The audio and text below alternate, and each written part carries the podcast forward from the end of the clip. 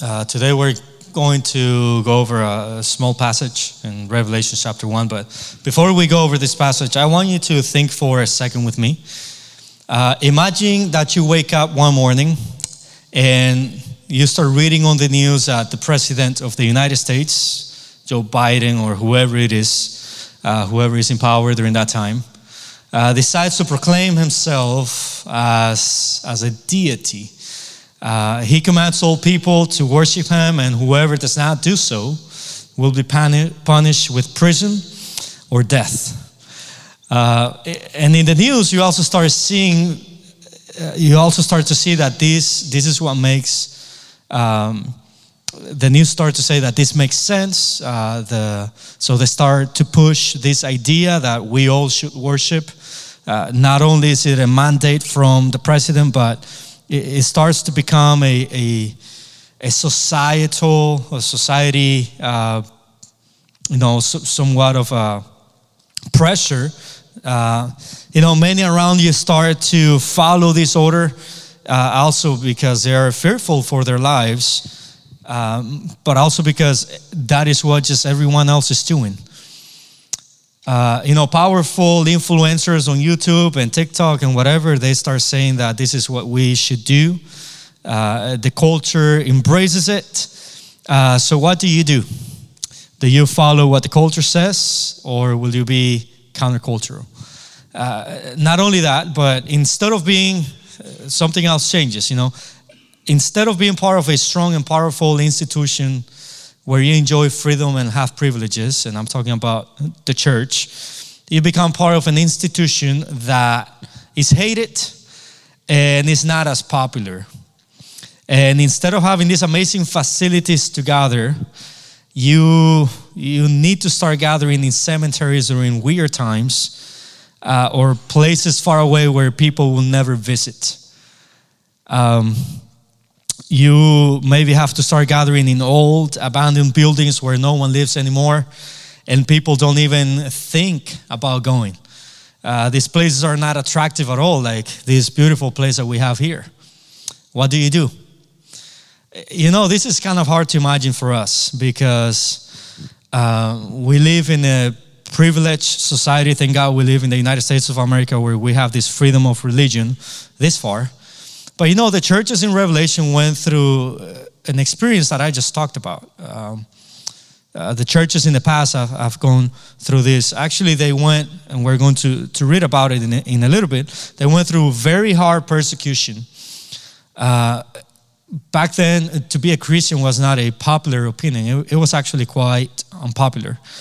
Um, so, just a little bit of background. John writes Revelation to these churches about the things that have been, and we see that in as, as he's writing, the things that are and the things that will be. So, uh, the present, what is happening, or, or, the, the past, what is happening, and, and, and also the future. But today we're going to only focus on Revelation chapter 1, verses 4 through 8. And we're going to learn that during an extreme time of tribulation or persecution, John reminds the church of three things. Number one, that Jesus rules the kings of nations. Number two, that Jesus has bought a new kingdom, and they're part of that kingdom.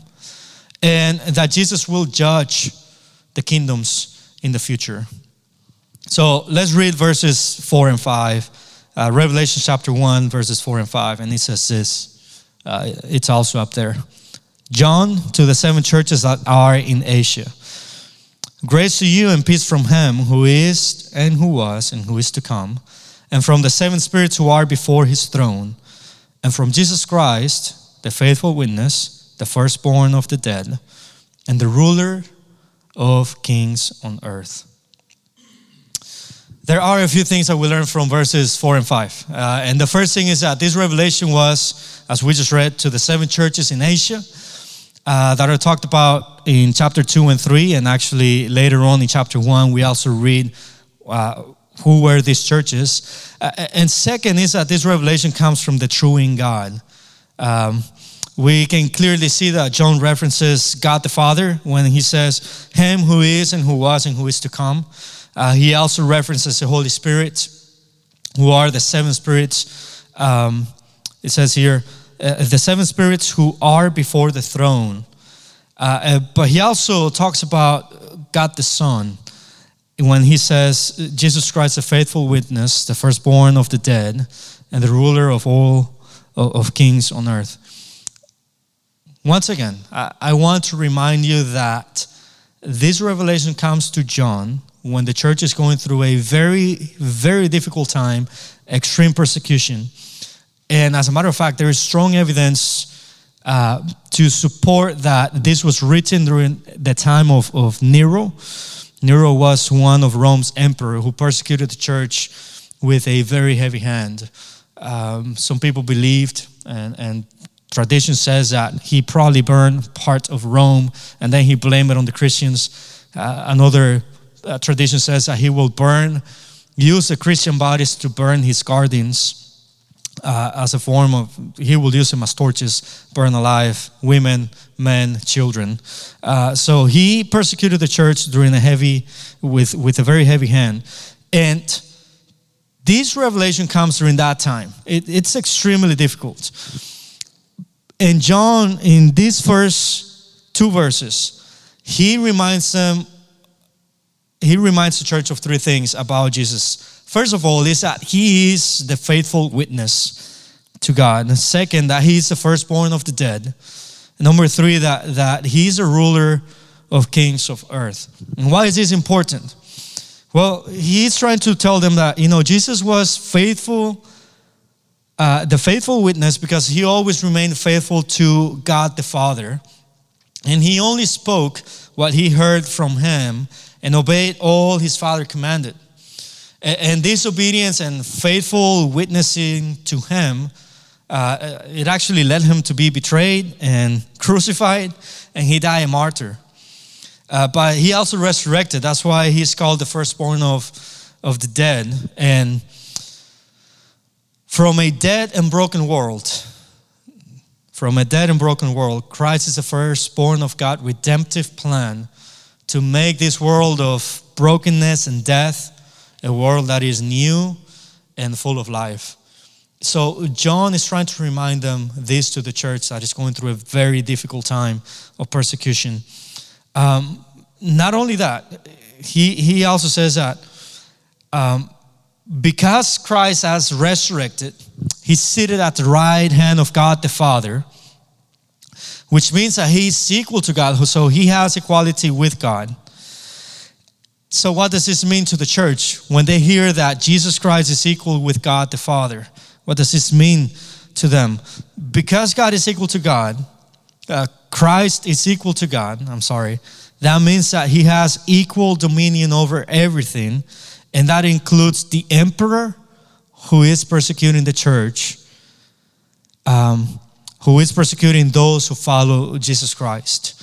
You know, Jesus Christ is the ruler of the kings in the earth. Um, this revelation came so the church, this is how it all makes sense Okay, this revelation came so the church will look at Jesus' example of submission to the Father as Jesus being the faithful witness of God, and they will continue to remain faithful witness during this time of tribulation, knowing that Jesus is much powerful, a much powerful King that we must submit to even to the point of death. You know, today in the church in the West, we experience a lot of freedom, a lot of liberty. And I'm not sure how long this is going to last for. Um, we know that the church in the past has gone through tribulations and persecutions. We also know that many churches around the world suffer persecution, uh, some low levels of persecution, but also high levels of persecution. So, why wouldn't we go through the same thing? Uh, as long as we live in a world that is broken, uh, we can expect persecution to rise at some point. And, and I am not trying to be a fatalist, uh, someone who just looks at the future and they see everything wrong, and we're just, you know, some people say we're, we're going down the hill. Uh, as a matter of fact, my hope is that the United States and the world will come to know Jesus and will repent and we will see the kingdom of God flourish everywhere. Um, but what if persecution arises to the level of that these churches were facing? Um, I hope that we remember that Christ is king above all kings. That is what John told the church. And, you know, when he says that he is, let me read that again. It says, and from Jesus Christ, a faithful witness, the firstborn of the dead, and the ruler of kings on earth. Number two, uh, the second thing that John tells the church or reminds the church is that Jesus Christ has bought a kingdom for himself. So let's read verses 5 and 6. I'm sorry, 6 and 7, or the end of 5 and, and the start of 6. So it says this To him who loves us and has freed us from our sin by his blood and made us a kingdom, praise to God, praise to his God and Father. To him be glory and dominion forever and ever. Amen. The second thing that John wants to remind the churches is that now they belong to a different kingdom. And in ancient times, and even, even today, when a bigger kingdom will come and move in, uh, the, they will have, a lot of times, most times, they will have a, a fight, big fight. And the, the winning side will become the conquerors, the losing side will become the subjects to this winning kingdom. Um,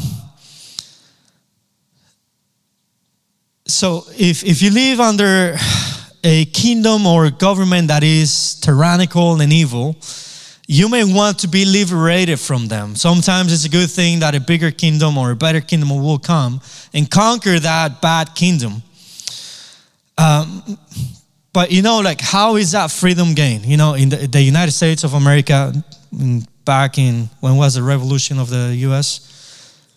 1776, right? We freed ourselves from a somewhat tyrannical kingdom, uh, but that freedom that we wanted to explore, it, it did not come free. Freedom never comes free. Freedom always comes with a with a, a label, uh, with a price tag, pretty much. And every time that you see freedom, something that you have to think of is that the freedom that was gained, Uh, somebody paid for that. And, a lot of times uh, there is bloodshed. You know, liberty always comes with, with a label, and that label is stained with blood. You know, many times it comes with, uh, with the price of someone else's blood. And John is reminding the church that they have been liberated that someone else fought a fight against the most tyrannical kingdom, the kingdom of God, darkness, and he won that liberty that they could have never won. Uh, and he won it by the shedding of his blood. You know, Jesus Christ defeated Satan and the kingdom of darkness when he died and resurrected from the dead. And by doing this, he bought freedom for them. So those who trust in him now belong to his kingdom. In Colossians 1:13 it says this. He has delivered us from the dominion of darkness and transferred us to the kingdom of his beloved son. So what does this mean uh, for believers that they are now part of they're now part of the different kingdom? Uh, back in man, I don't know how many years ago. I think I had just turned 18 10 years ago. Wow. So 10 years ago, I, I became a citizen of the United States. I had to do an application and I had to do a test. And well, the, on the day of the test, they asked me, Will you change your allegiance from Cuba to the United States? You know, like, will you fight for the United States in case conflict comes out against Cuba. And obviously, I said, yes, it is much better to be part of the kingdom of the United States than Cuba. So, yay, Uncle, Sam. So, it, was a very easy decision to change from a kingdom that was tyrannical, a kingdom that was completely bad, uh, uh, pretty much bad. To uh, the United States is not perfect, but it's much better than Cuba. I'll tell you that. So it was it was a very easy decision for me to make. Now, um, because these people that John is writing to, they're citizens of Rome. Okay, they're citizens of Rome. So they're Roman citizens, um, and they're part of a tyrannical kingdom a, a kingdom that is not good, a kingdom that is persecuting them. And because they're following Jesus, what John is trying to remind them is that they are part of a kingdom that is much better than this earthly kingdom. Um, but this came with a price as well. Because they are part of the kingdom of heaven, they are now acting as Jesus' kingdom. Uh, they're acting as citizens of the kingdom of Jesus, not citizens of the kingdom of Rome. Uh, their way of life was so different back in the church that everyone else's uh, that saw them, they, they, they were amazed by the, by the way that they live, and they were against the way, uh, the, the, the norms of the Roman society. Uh, you know, Romans will say that Caesar is Lord, but followers of Jesus will say that only Jesus is Lord.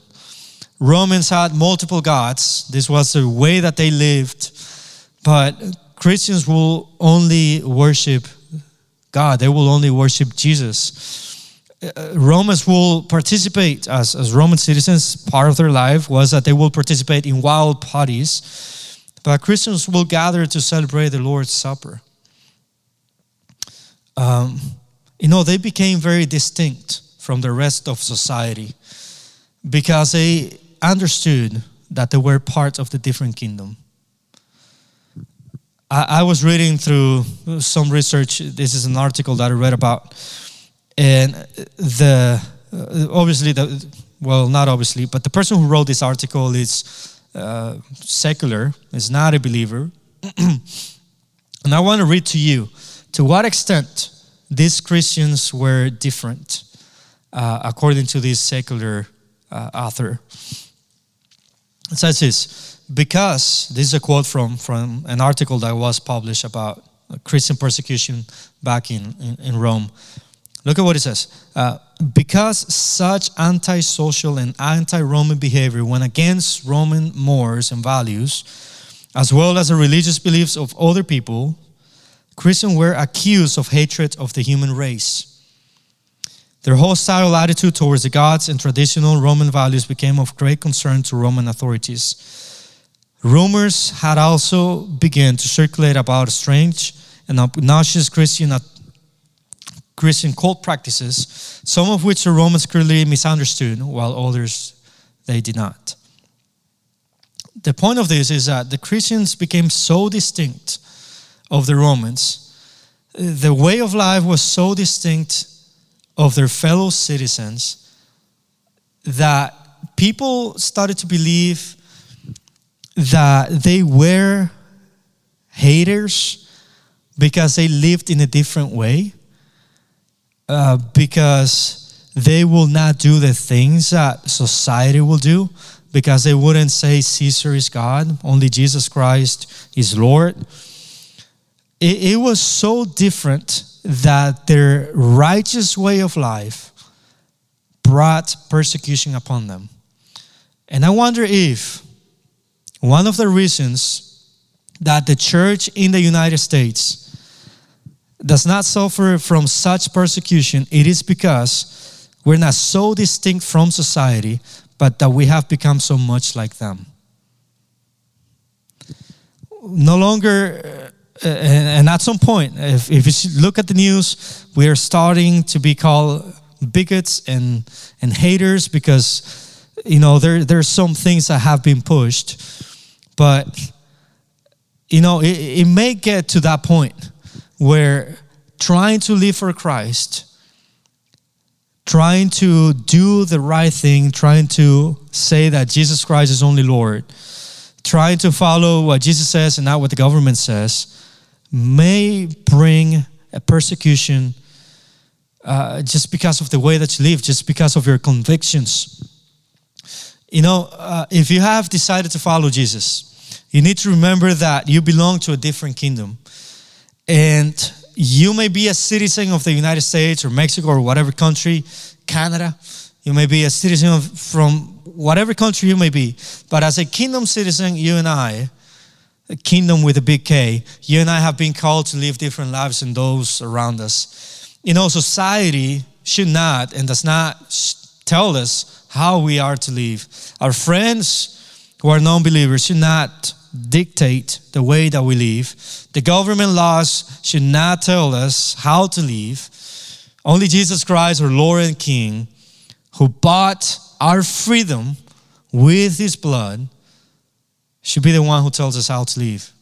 And it is only him who we should follow. It is only his voice that we should follow.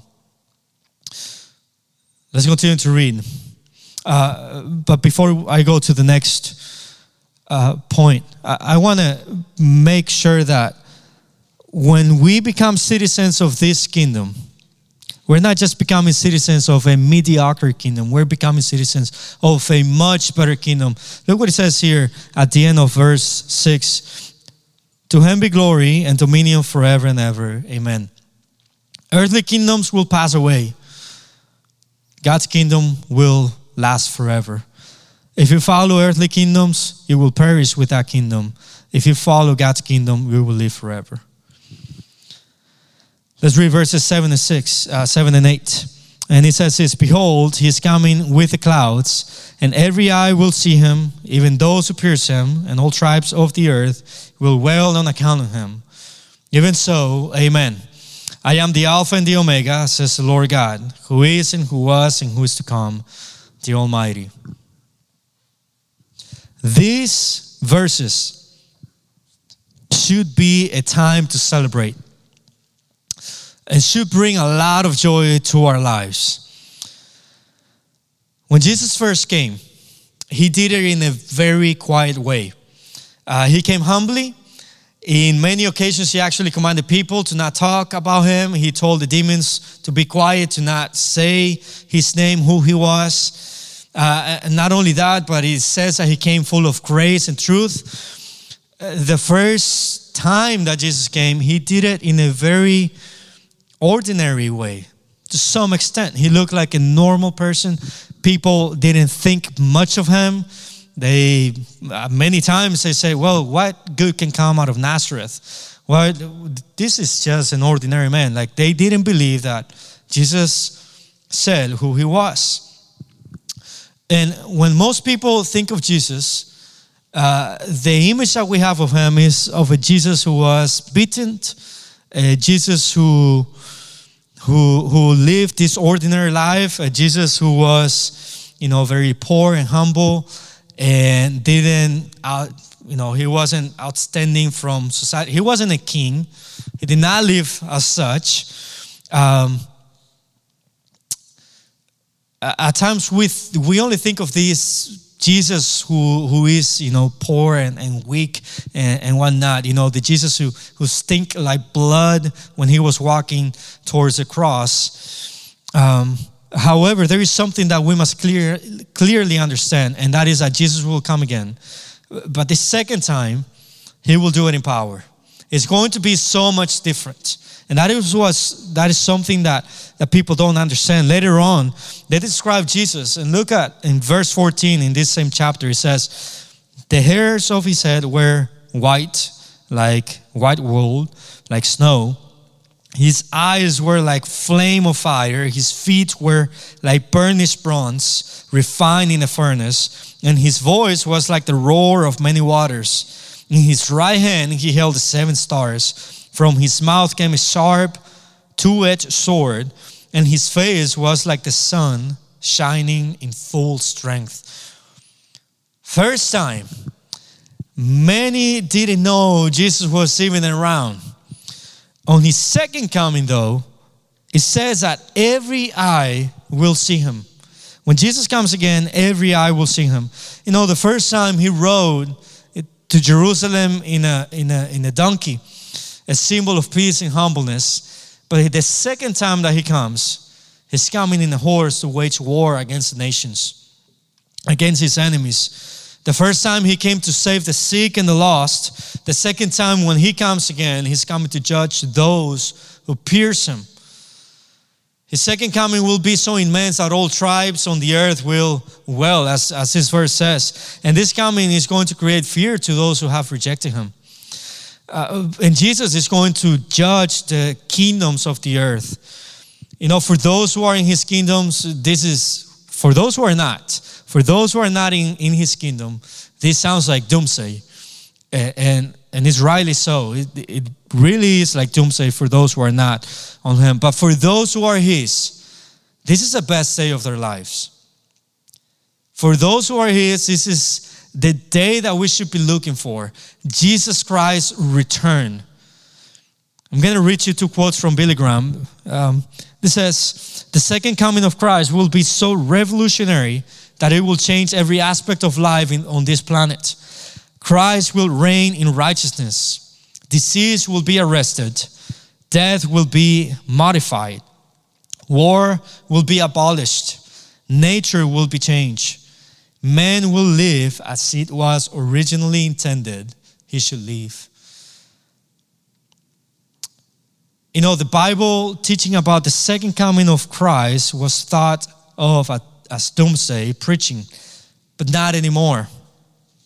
It is the only ray of hope that shines as an ever brightening beam in a darkness world. Why is this information relevant to us today?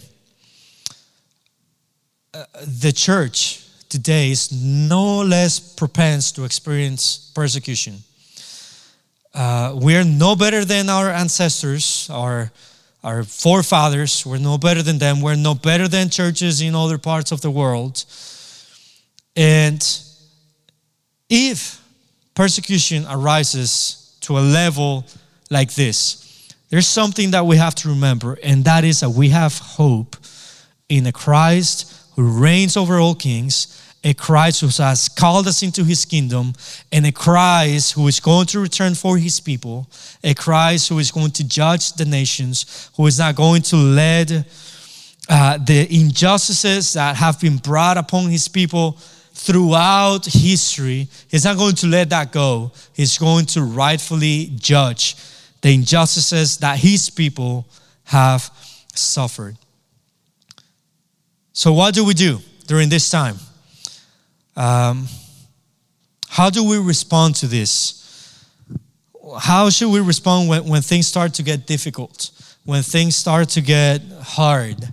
When at school uh, or in our jobs we start to experience some low level of persecution? What happens when, when our families reject us uh, because we decided to follow Christ? Uh, what happens when uh, we are made fun of because we are trying to follow Christ and not live in a way that our friends are trying to live.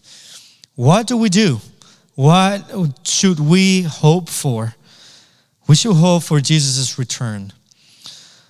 We should cry out the same thing that the church and John is crying out even so, come. Lord Jesus, come. And we were singing this song before. We cry out that the Alpha and the Omega, the one who is and who was and who is to come, will return for those who are His. And I want to invite you, church, today to think about this song that we were just singing. We're going to sing it once again. We're going to, to think uh, about Jesus' return. We're going to think about this promise that Christ has given to his people. And we're going to cry out together, even so come, Lord Jesus, come. So uh, I want to pray for you tonight. Uh, after we sing this song, we're going to have communion. Uh, and then we're going to have some questions. But again, I just want to pray with you. If you want to stand up with me, we'll pray. And uh, And thank God because He has promised that He will come for those who are His. Father, we thank you because uh, your promises are true. Lord, because you have conquered death, you have conquered um, all things that are uh, bad, and and in this time of waiting, in this time when we are trying to remain faithful, uh, as you were faithful, to be a faithful witness as you were. I ask you, Lord, that uh, when times of persecution come, when things get tough, when things get um, hard, that Lord, we will remember that you are King, and and one day you, will return. Um, injustices will not go uh, unpaid. Uh, we trust, Lord Jesus, that you're going to bring justice to the world. And uh, yeah, Lord, we, we just want to sing tonight. Even so, come uh, as we wait for you, as your bride waits for you. Um, help us, Lord, to once again to be your faithful witness. And I pray in the name of Jesus. Amen.